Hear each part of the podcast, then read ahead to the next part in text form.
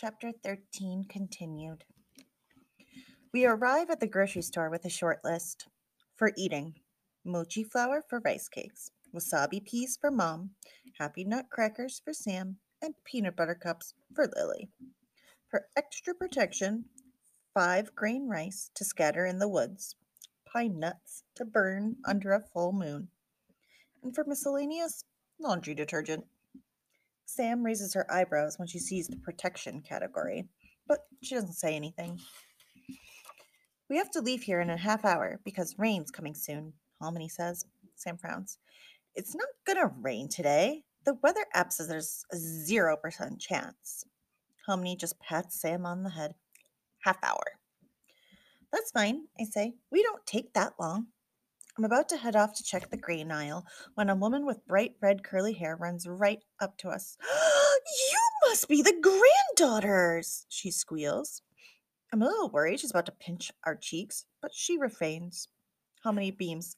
These are my little ones. Your grandmother is the greatest, the woman gushes to Sam and me. She cured my asthma with her plants. Sam takes a very small step back. Mm, that's cool. The woman stays to chat with Halmoni for a while, and when she finally flits away, a bald man tells us that Halmoni made him laugh, even after his divorce. And then an older woman tells us that she plays cards with Halmoni. It's a lot to take in, especially when I'm on a protection finding mission. Halmoni introduces Sam and me to everybody she sees, and they all tell us how pretty we are, how sweet. I try to keep track of everyone, but their names slip through my mind and their faces blur together. Halmoni is so popular here. Everyone knows her, everybody loves her, and I have no idea who these people are. After about 20 minutes, Sam pulls me into the cereal aisle to hide. Halmoni tricked us, she said. This isn't a quick grocery run. This is a whole event. She knows everyone, I say. Yeah, which explains the nice clothes, I guess, Sam grins. Halmoni has a lot of friends, I say, checking our list. I guess there's no harm in waiting for Halmoni.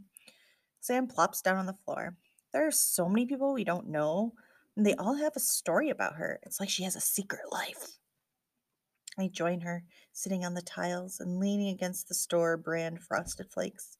I don't say anything, but she knows I agree. Our sister telepathy hasn't disappeared completely. I pick at the stitching of my jeans. Speaking of stories, I wait for Sam to roll her eyes, but she doesn't, so I continue.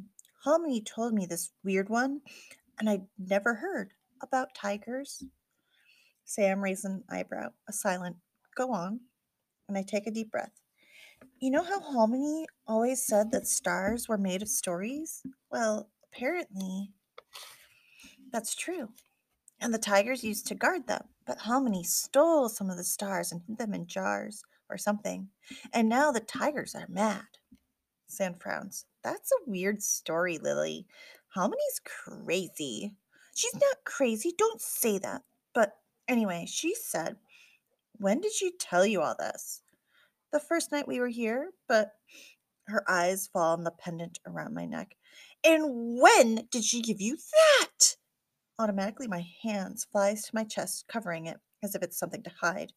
Just now, before we left, she was talking about different kinds of protection.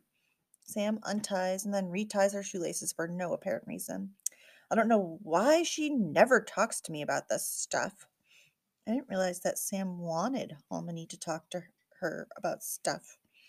For a second, I considered telling Sam everything about how I saw a tiger that should be impossible, and how I chased that tiger, and even though I know it was dangerous, and I still can't really explain why.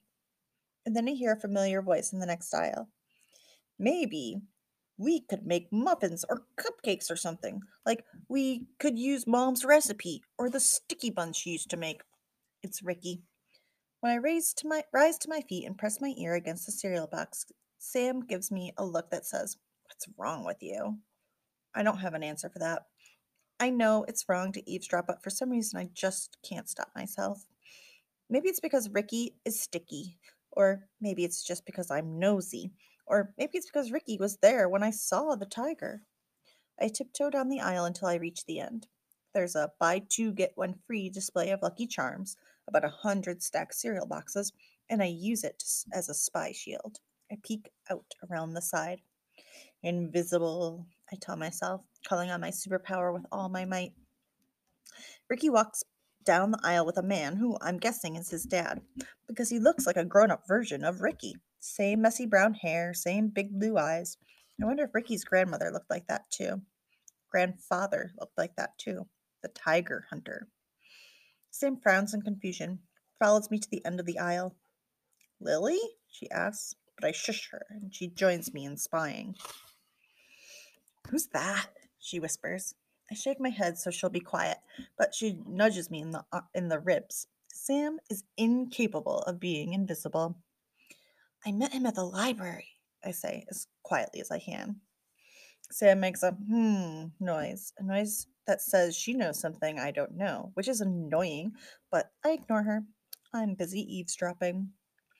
Connor loves that recipe, Ricky's saying. He's looking up at his dog with a kind of desperation, but his dad's not paying attention. Did I tell you about the one time when I made it and he ate like four whole servings? No, not like four, like six actually. And then he got really sick and he threw up everywhere. And Ricky, be quiet. Ricky's dad massages his temples. I get this sinking, glued to the ground feeling. This is an awkward family moment. I should be minding my own business. We probably shouldn't, Sam murmurs, but I keep watching.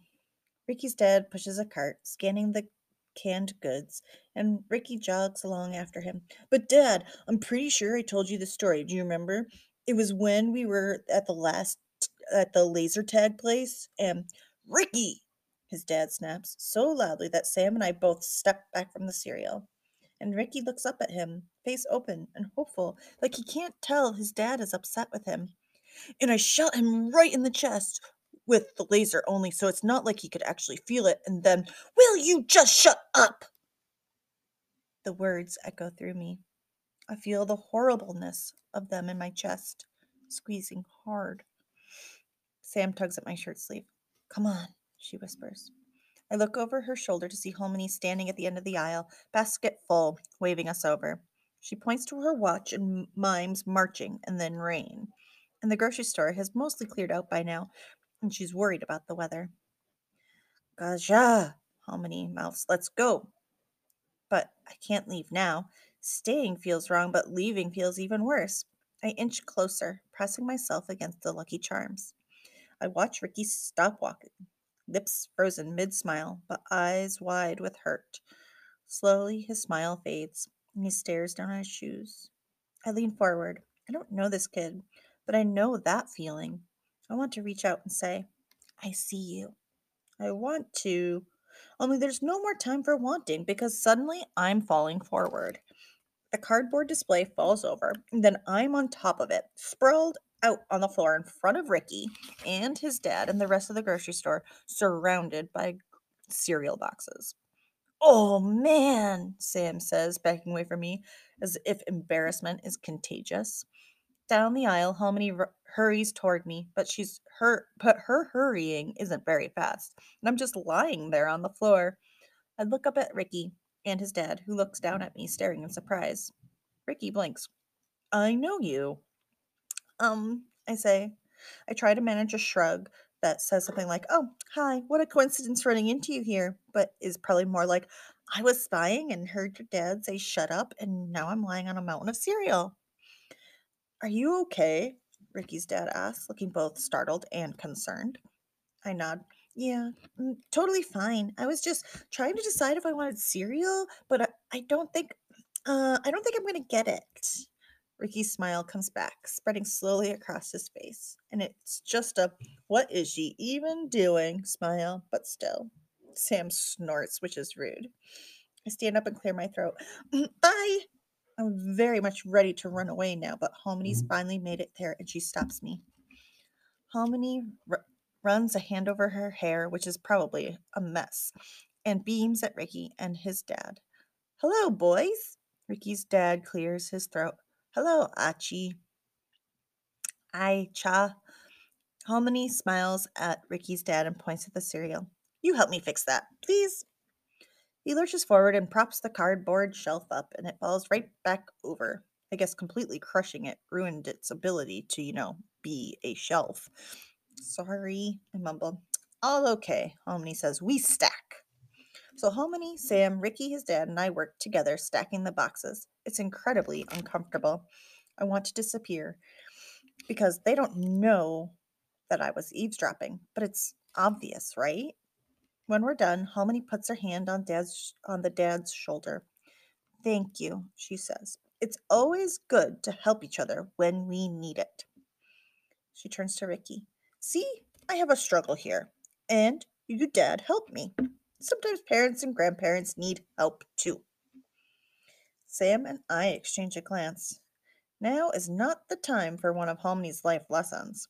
Turning back to his dad, Halmoni says, And when Ricky have struggle, you help him. We always remember to help each other. You both good boys, and you have hard times, I know that. But when you have hard times, you come together, not apart. Okay? Halmoni glows with both fierceness and kindness. It's like she's lit up from the inside, like she has stars burning inside her. And I realize she knows. She must. I'm not sure how she managed to overhear their conversation, but somehow she did. Ricky and his dad both nod, and the dad looks a little embarrassed. I think he knows he was wrong. Ricky looks over at me, and I shrug as if I have no idea what Halmoni's doing. But really, I get it. I want to tell Ricky, I see you. But Halmoni's talking to Ricky's dad. She's telling him, I see you, and I see the way you could be. Even though Halmoni's fierceness has nothing to do with our tiger protection plan, I can't help thinking I was supposed to see this.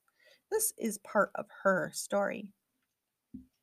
Chapter 13 Sam waits until we're in the car, driving back home, and then she bursts out laughing.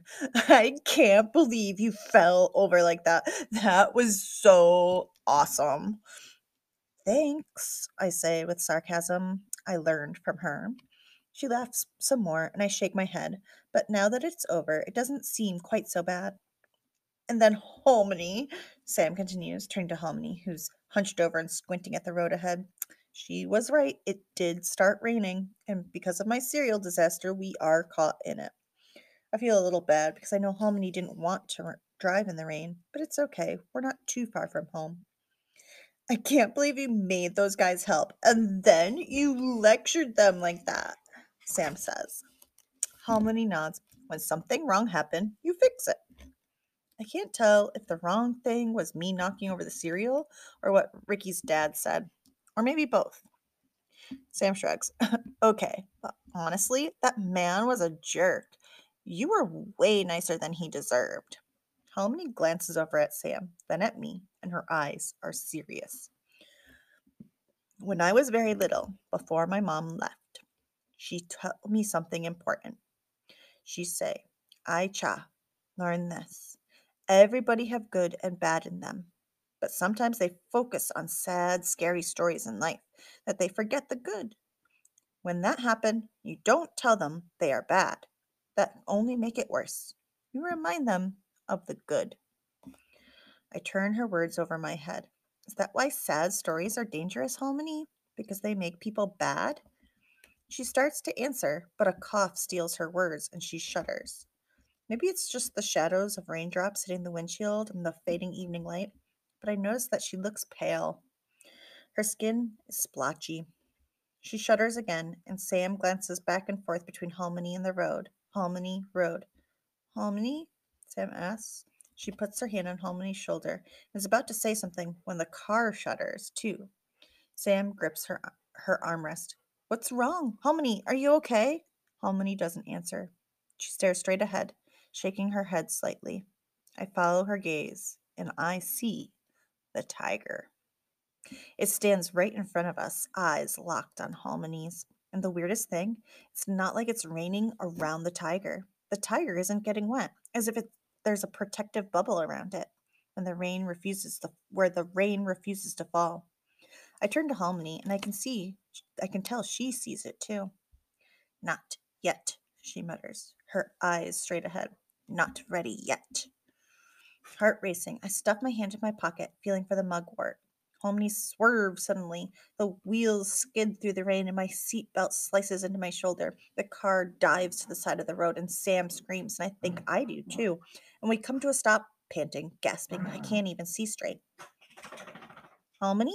Sam asks again, but Halmoni starts coughing uncontrollably. In the rearview mirror, Halmoni's whole face puckers like a sour plum seed. Then Halmoni's in motion, and we can't stop her. She opens her door, hobbles over to the side of the road, clutching her stomach, hunched. She drops to her knees, and her body shakes as she coughs. Sam and I rush out of the car, and I spin around looking for the tiger, but it's gone. Halmoni throws up into the grass, and I wrap my arms around my chest. This is more than a bug. I stand on the side of the road in the rain, paralyzed as I watch her. When something wrong happens, we're supposed to fix it. But what if there's nothing we can do? When Sam turns to me, her face is moon white and her eyes are wide. What do we do? she asks, which isn't fair because she's supposed to know. Big sisters are supposed to big sisters are not supposed to get scared. Little sisters get scared, and then big sisters comfort them and say, It's okay. I'll be the moon. Seriously, what do we do? she repeats, as if by saying it louder, she can demand an answer from the universe. Halmoni heaves, a sound raw and heavy, and I try not to hear it. Um, we should call 911, I say, only it comes out as a question. Sam shakes her head. You don't call 911 for vomit, but she doesn't sound sure. She holds her phone in her hand, staring at it, like she wants it to make a decision for her. Do something, I whisper, and Sam stares back, eyes wide, hands shaking. Mom, Halmoni gasps. Call your mom. Sam dials, and ten minutes later, Mom's tires screech against the road behind us. She throws her car into park behind Halmoni's, and we are saved from having to save our Halmoni. Mom's still in her interview clothes, still in work mode, and she shouts at us as she runs over to help Halmoni up. What's going on? What are you doing out here? She's not supposed to drive. Why didn't you call me sooner? Sam, I told you to call me if anything went wrong. Only she's not really talking to us because she's busy with Halmoni. She dabs Halmoni's lips with a tissue and rubs her back. She used to do that to Sam and me when we got sick. Only we're the kids, and Halmoni is her mom. So everything is upside down. Mom pulls a pill out of her purse and tries to slip it into Halmoni's mouth. Halmoni turns away, protesting, but Mom insists. I turn to Sam, looking for answers, but Sam doesn't see me. She's too busy staring at Halmoni, chewing her thumbnail so hard I'm afraid it might bleed. I need to take Halmoni to the hospital, Mom says. Sam, can you drive Lily back? Sam's frozen. She can't even answer. Mom swears. Fine, fine. I'll drop you at home first. We're close enough. All of you into the car. We're going now. Sam and I get into the back seat of Mom's car without question, and Mom lifts Halmoni into the passenger side. Is Halmoni okay? I ask. Mom doesn't answer, so I stare out the window. Above us, the first few stars peek out of the evening sky, and I ask them a silent question What do I do? The star- stars seem to dance as we drive past, and even though they are life- light lifetimes away, I can almost hear them singing their stories what do I do? I ask again, and they wink at me. Fix it.